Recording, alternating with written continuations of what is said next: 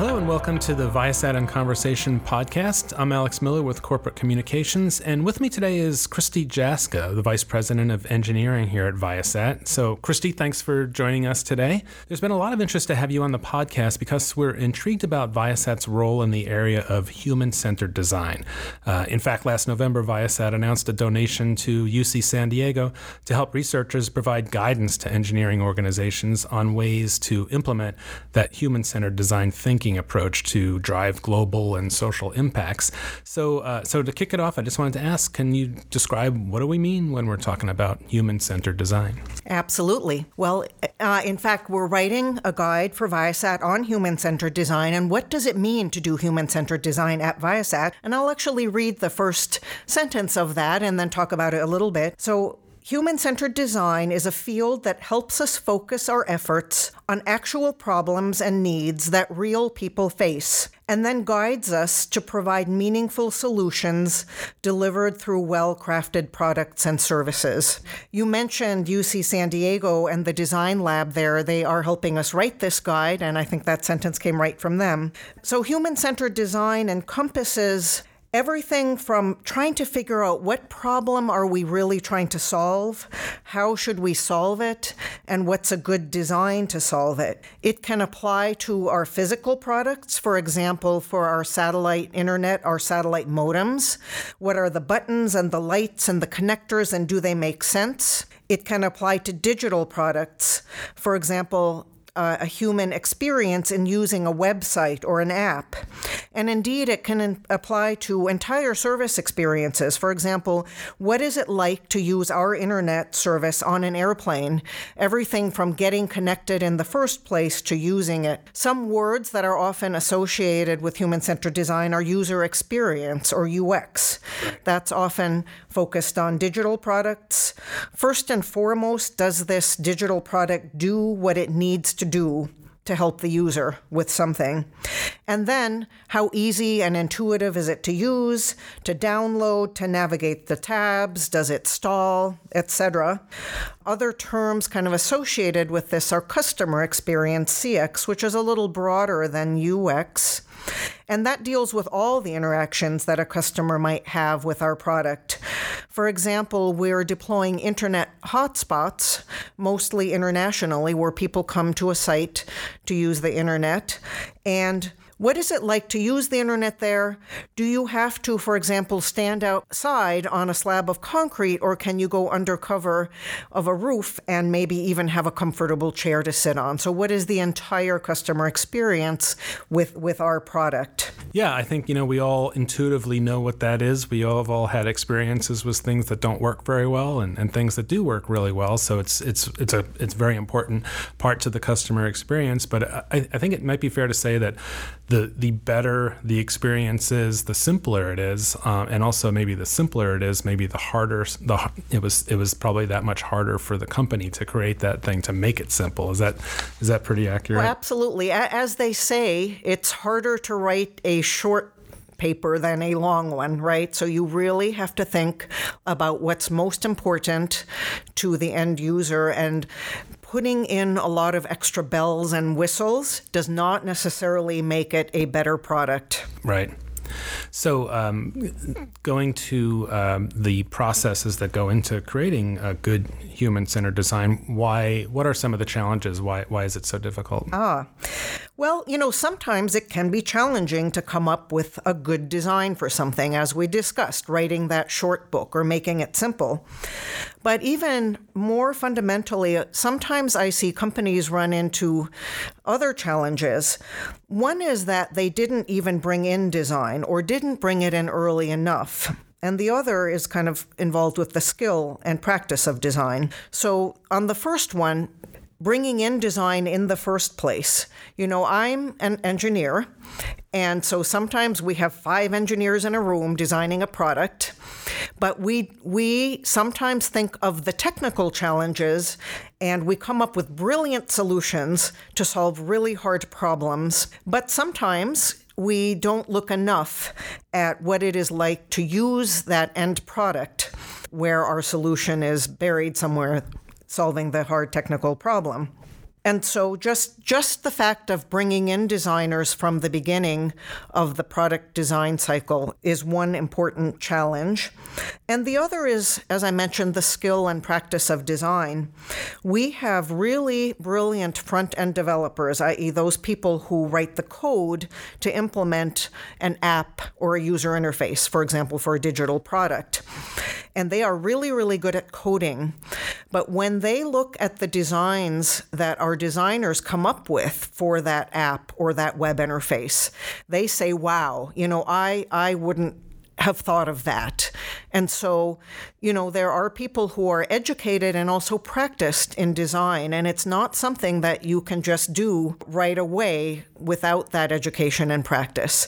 And so, another challenge is just making sure that you bring in the designers and, and is that something that's uh, relatively new at, at Viasat? Well, I think in some areas we've been doing this for quite a while, but not in all areas. And so we are working hard at bringing that approach of a designer working with a technical person or an engineer from the very beginning of the product life cycle. So um, let's talk a little bit about what these, uh, what sort of successes look like, or, or maybe uh, like which companies are leading the way in this area, and what can we learn from them.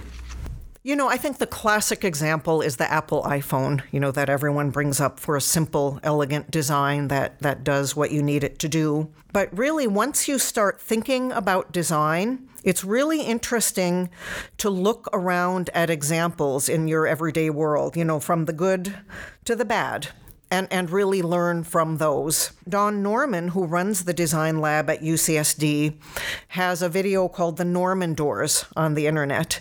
And it's a door where you walk up to the door and you think you're supposed to push, but really you're supposed to pull. So you kind of jam into the door and it's kind of erupt, and then you figure out, oh, I'm supposed to pull it instead. That's not a great design. It's, um, not intuitive on, on how you're supposed to use the door. For us, it's just very interesting to, to look around at websites, at apps, at physical products, at experiences, and start noticing the good and the bad and, and learn from that.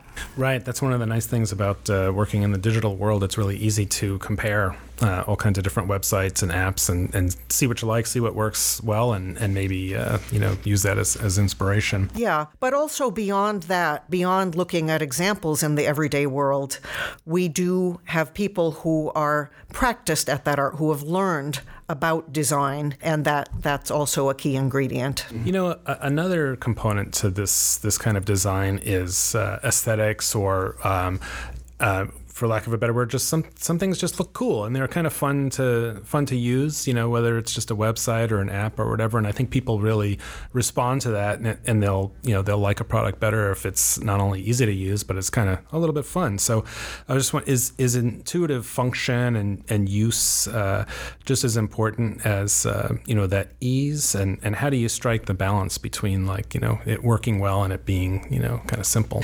Yeah, I mean I think ease and intuitive function is a fundamental part of the beauty of the product, but also for human-centered design, you know, there or, or, and customer experience and user experience. Some people think that uh, it's something you do at the end. So okay, we we figured out this product, we figured out what it's supposed to do, and we've we've already built it. And oh, now let's say it's again it's a digital product.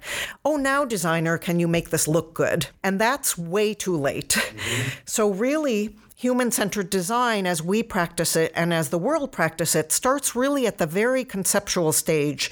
What is the right problem to solve?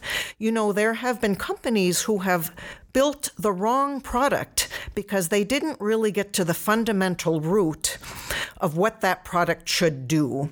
So, really, research, finding out more about the potential users of the product and what problems are they looking to solve. And by the way, problems that you're looking to solve is our way of saying, for example, a chair is solving the problem of someone not having to stand at a meeting. Mm-hmm. And, and so that's what we mean by problems. Right. Anyway, there's the strategy.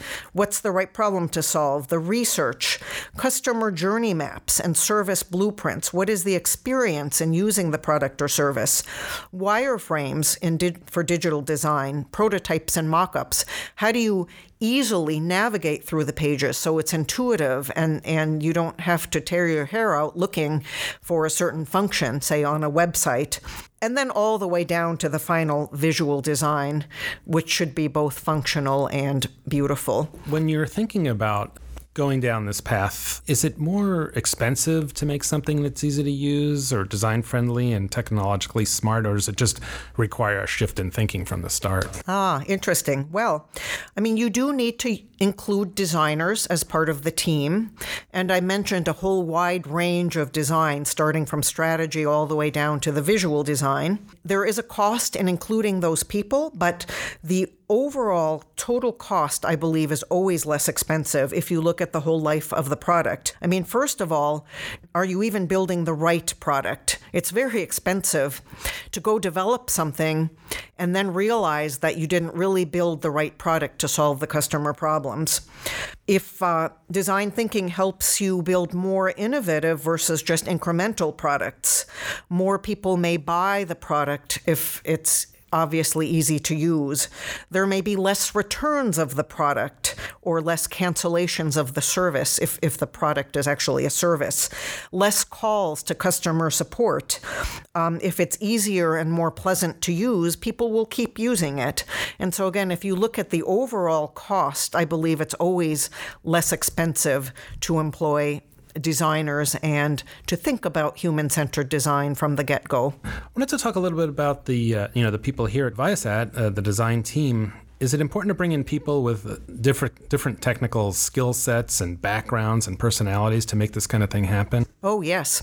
Some some designers may be computer scientists by degree or by education, certainly, or, or other degree or other technical degrees. But we often find that designers, boy, there's a whole range of degrees that you may have studied. Um, in school or in postgraduate degrees. That may include industrial design, visual design, graphic design, multimedia design, fine arts, interaction design, human computer interaction, and even areas such as cognitive science or psychology.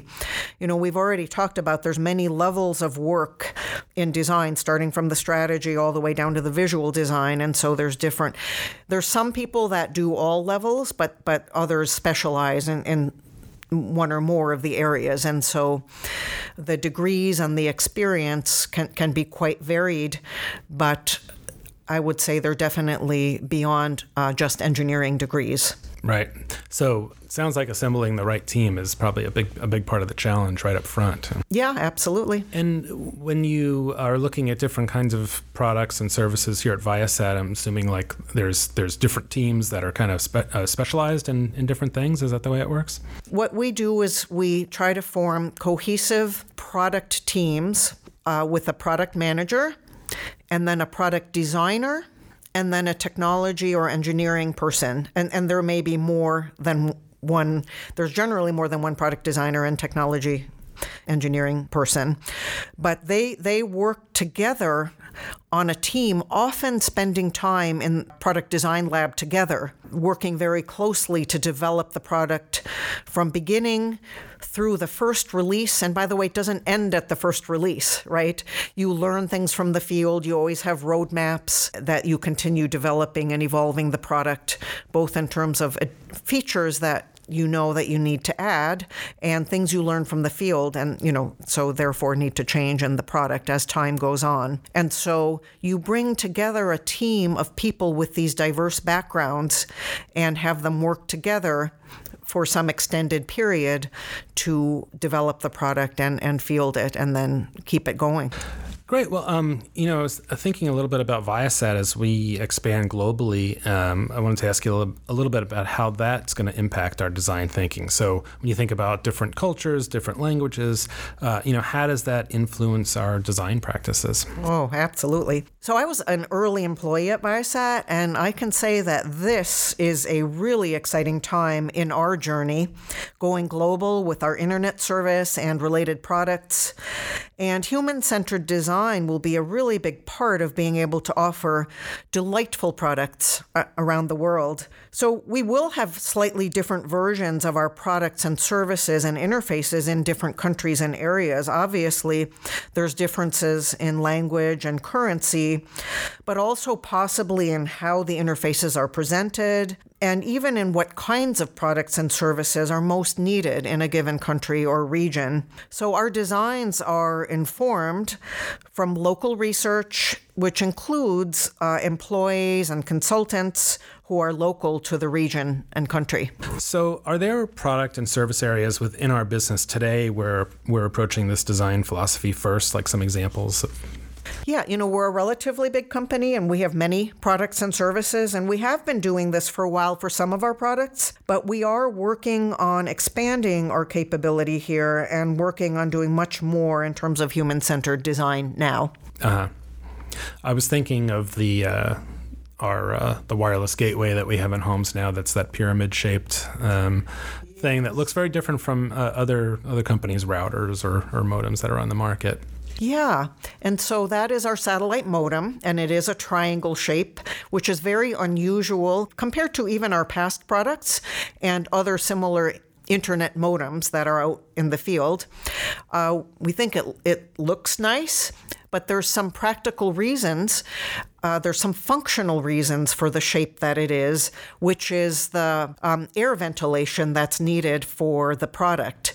We found that with a more standard shaped product, sometimes people would pile books right. and other things um, uh, on our modem, which would uh, inhibit the air ventilation. And on a triangle, on the tip of a triangle, you really can't put books. So it's both functional and uh, maybe maybe a little more interesting. So, uh, Christy, are there uh, other products or service areas at Viasat where we're approaching this design philosophy first?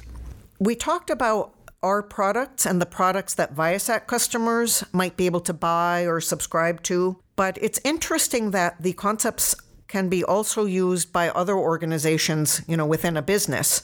For example, at Viasat, our human resources looks at human-centered design and is looking at how to improve the experience of people interviewing here. Or our facilities department is really looking at human centered design on how we use our spaces for collaboration, yet quiet, private thinking, and they've learned from each new building that we build, they've learned and they're improving and they're really thinking about our employee human experience within our building. So I think that's really cool that we apply these concepts in our internal organizations in addition to the products that we're designing and building. But overall, I think human centered design, in addition to our excellent engineering, will make really delightful products that will serve people all over the world. And I'm really excited about that. All right. Well, Christy, thanks a lot for taking the time to talk to us. We look forward to seeing how these uh,